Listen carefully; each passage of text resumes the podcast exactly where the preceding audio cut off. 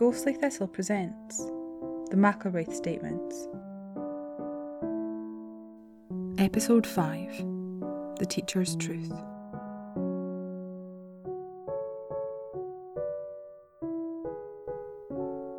This episode contains scenes some might find upsetting, so listener discretion is advised. So, where did we leave St Mary's? Oh, aye. All of the equipment on the ground floor had been deactivated. After looking around again, hoping no one would jump out at me, I reset the equipment and was just about to leave when I swore I saw a pair of eyes staring at me through the darkness from the bottom of the stairs. I could barely make out a silhouette or any other features, but the eyes were clear, distinct across the distance. I dared not breathe or blink in case it was my imagination. I began to doubt it was a ghost, but when it faded back into the darkness, my suspicions were confirmed. Because I'd reset the equipment, I couldn't investigate, but did note that none of the sensors had gone off at its presence. I had no choice but to return to the van. When I arrived, I began to rewind the cameras that had been on, but nothing had ascended the stairs to the first or second floor. Without the recordings of the ground floor, it was impossible to tell who'd been there and I was sure it was a who and no a what. Perhaps the explanation of teenagers breaking in was closer to the truth than I'd given credit for.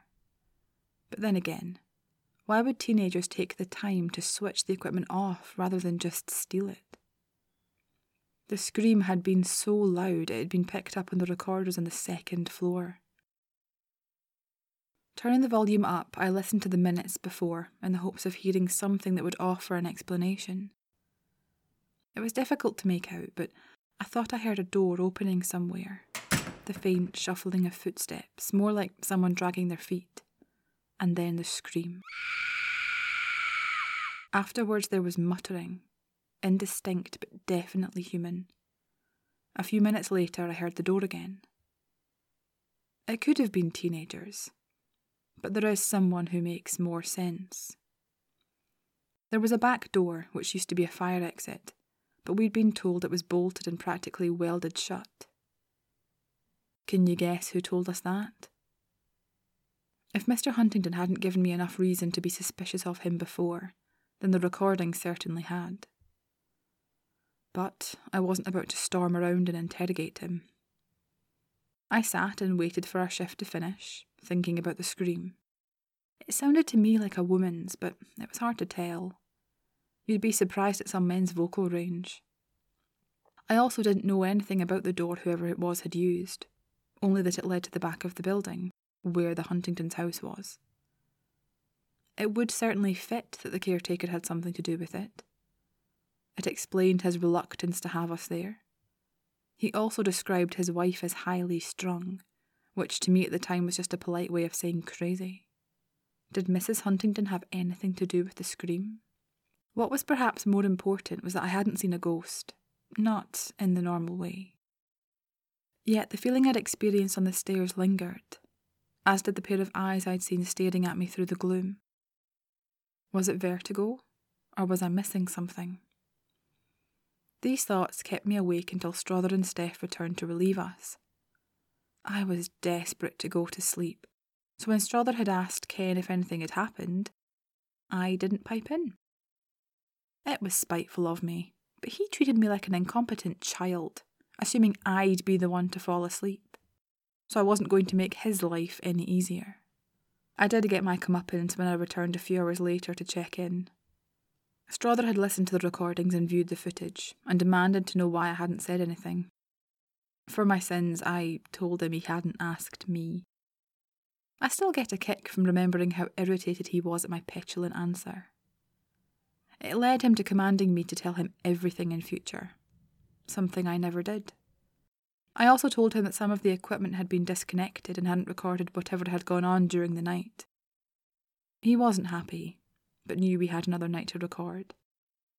We spent the rest of the day filing through the documents that Steph had procured from the City Council about St Mary's, the ones which hadn't been digitised. It was as I was looking through that I came across a small newspaper article about a teacher who'd gone missing in the 80s. She had worked at the school for a few years and one morning didn't appear for work. The poignant detail about the article was the face that stared up at me, possessing the same set of eyes I'd peered through the darkness the night before. Armed with her name, Lucy Rogers, I did a quick Google search and came up with very little. I didn't need to see an obituary to know she was dead. I was convinced that whatever I'd seen the night before was her. The big question now was what had happened to her. How was she connected to the scream everyone heard from inside the building? I had a feeling the Huntingdons may provide the answers I wanted. Whether about the scream or Lucy Rogers, I wasn't sure. But he was hiding something. As if reading my mind, the man himself appeared outside the classroom we were in. His wife had sent him to ask if we wanted anything to eat. The tension between the caretaker and Strother was palpable and made the rest of us deeply uncomfortable. Strother threw some more insults and a firm dismissal. Before Mr. Huntingdon could leave, I asked if I could use his bathroom. From the look I received from Strother, you'd have thought I suggested we burn the building down. The caretaker begrudgingly gave me his permission, and I walked with him to his house. It was a nice place, if not a wee bit unusual, considering the surroundings. It was a bungalow, painted white, with lace curtains covering the windows. Small figurines of Victorian ladies and ballerinas graced the window sills. Just as the school was, the cottage was stuck in a different time. There was a rough brown welcome mat in front of the door, company for the hedgehog shoe cleaner. As soon as Mr. Huntingdon opened the door, the smell of fresh baking assaulted me, scrambling up my nose and down my throat. It was pleasant, if not overpowering. The warm air that greeted me was a welcome change from the chill that lingered in St. Mary's. I followed him past closed doors and into an open plan kitchen where a petite white haired woman stood in an apron rolling out some pastry. I presumed she was his wife. Her husband muttered something about academics not having any manners, to which she replied neither did he, making me stand there. He eventually grunted in the direction of the bathroom. I've met a lot of highly strung people in my life, and Mrs. Huntingdon never struck me as one. But there was something about the atmosphere that I couldn't put my finger on. The sweet smell wasn't inviting, but sickly, as though it were masking something else, something less pleasant. I could have been moulding my opinion around what Mr. Huntingdon had said about his wife.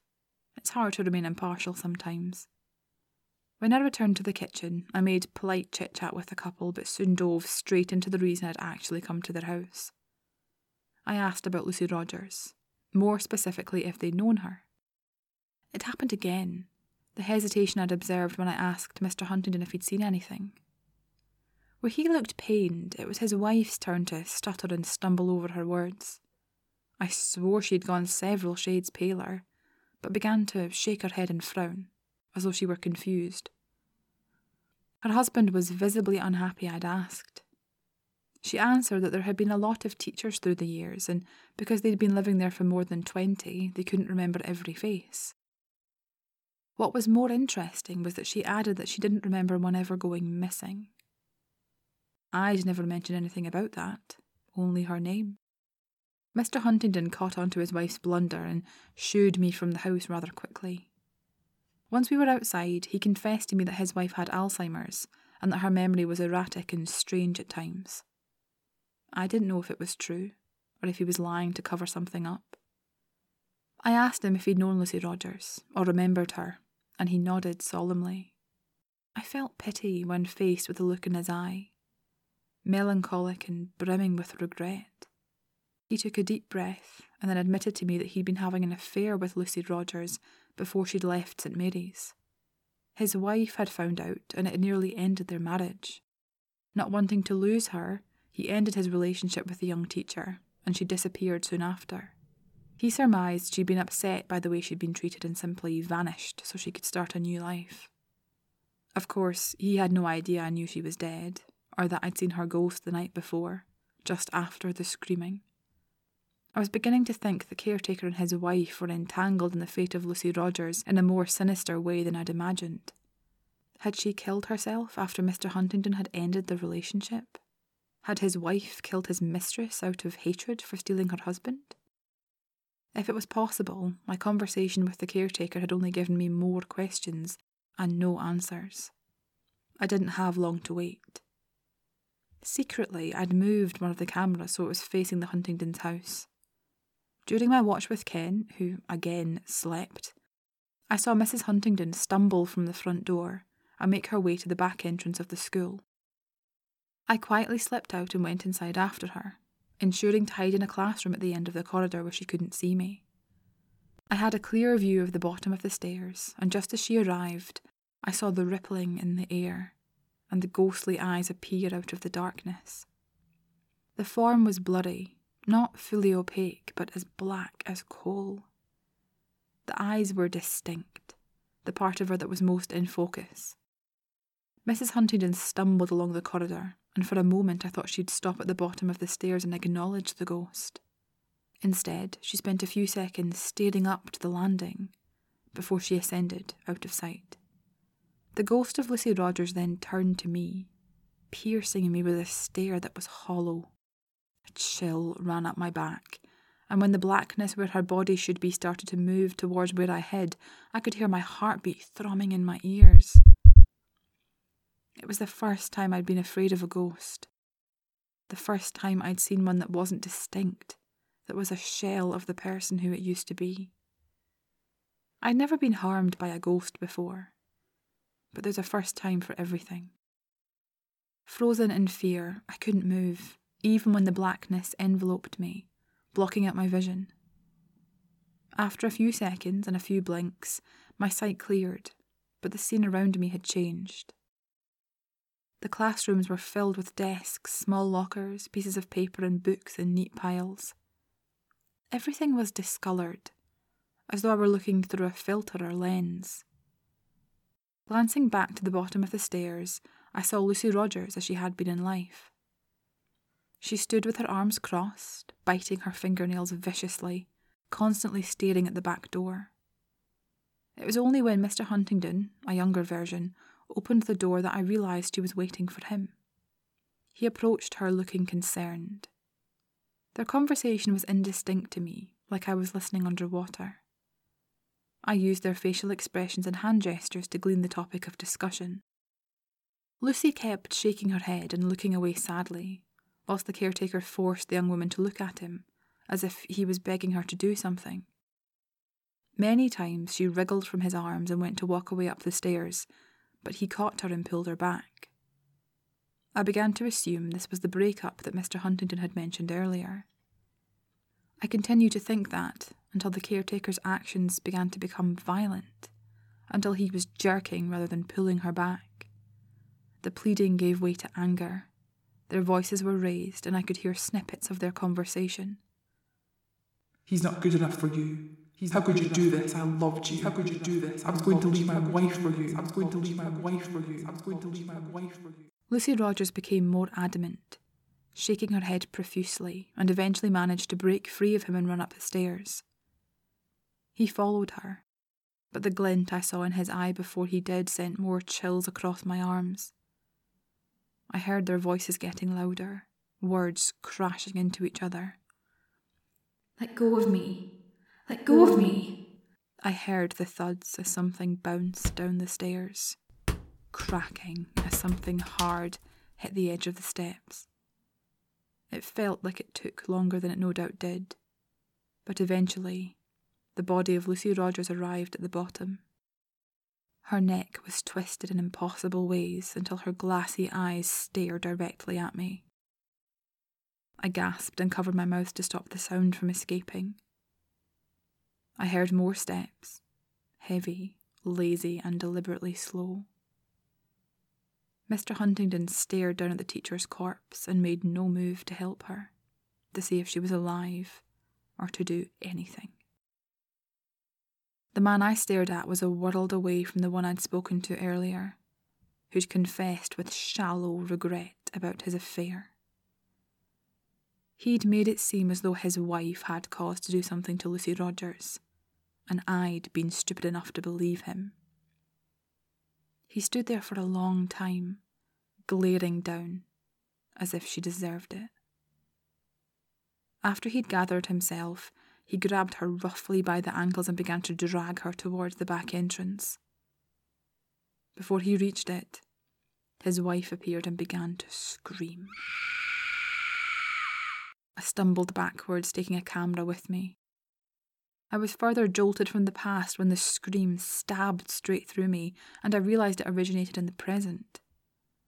Mrs. Huntingdon stood at the top of the stairs, screaming so loudly I thought I'd go deaf.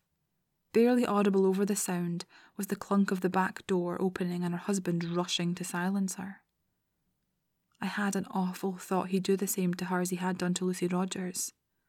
Instead, he rushed up to her and began to coax her back down, shuffling slowly until they were out of the building. I'd begun to shake and couldn't bring myself to get up off the ground. Thankfully, he hadn't seen me, but I'm sure the cameras had seen him and his wife. I only wish they'd been able to record what I'd witnessed. I don't know how long I sat there, but I remember feeling the chill settle on my skin like oil.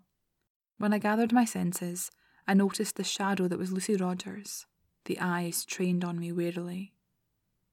She didn't approach, but began to drift in the direction of the door. Reluctantly, still shivering either with cold or fear, I followed. She took the same path as the Huntingdons and waited at the end for me to catch up. The door opened with ease and I emerged outside. The caretaker's house wasn't far up the path, facing the school. I couldn't see the couple and assumed they'd already gone back inside. When I glanced to my side, I noticed that Lucy wasn't there. Her shadowy figure moved around the side of the school. In front of her, I began to catch glimpses of the past, as if someone were swiping through photos on their phone. One of her body being dragged along the cobbled path, head bouncing from every stone. Of being let go as Mr. Huntingdon went to find something and returned with a shovel. At the side of the school, underneath a window to a classroom. He dug a shallow grave and rolled her inside. In the present, there was a rose bush flourishing in the same spot, gorged on the remains of Lucy Rogers. I know I've made it seem like I'm some sort of saviour of souls, releasing ghosts from their existence by finding their body, but this time I hesitated. It had been easy to call the police in the case of Abigail Grayson because no one had ever seen me go to the field where she was buried. But here, at St Mary's, if I phoned in a similar anonymous tip, then the research team would become suspicious. Lucy Rogers' life was over, but I still had to live mine, so I did nothing. I returned to the van and rewound the cameras to find that they'd managed to capture Mrs. Huntingdon and her husband. Through the grainy image, you could see the moment she began to scream. It turned out the screaming did have a normal explanation after all, which would at least please Strother. It took me a few weeks to return to St Mary's in the middle of the night, shovel in hand. It was dangerous, I know. If someone had seen me, I'd have spent a lot of time in the police station.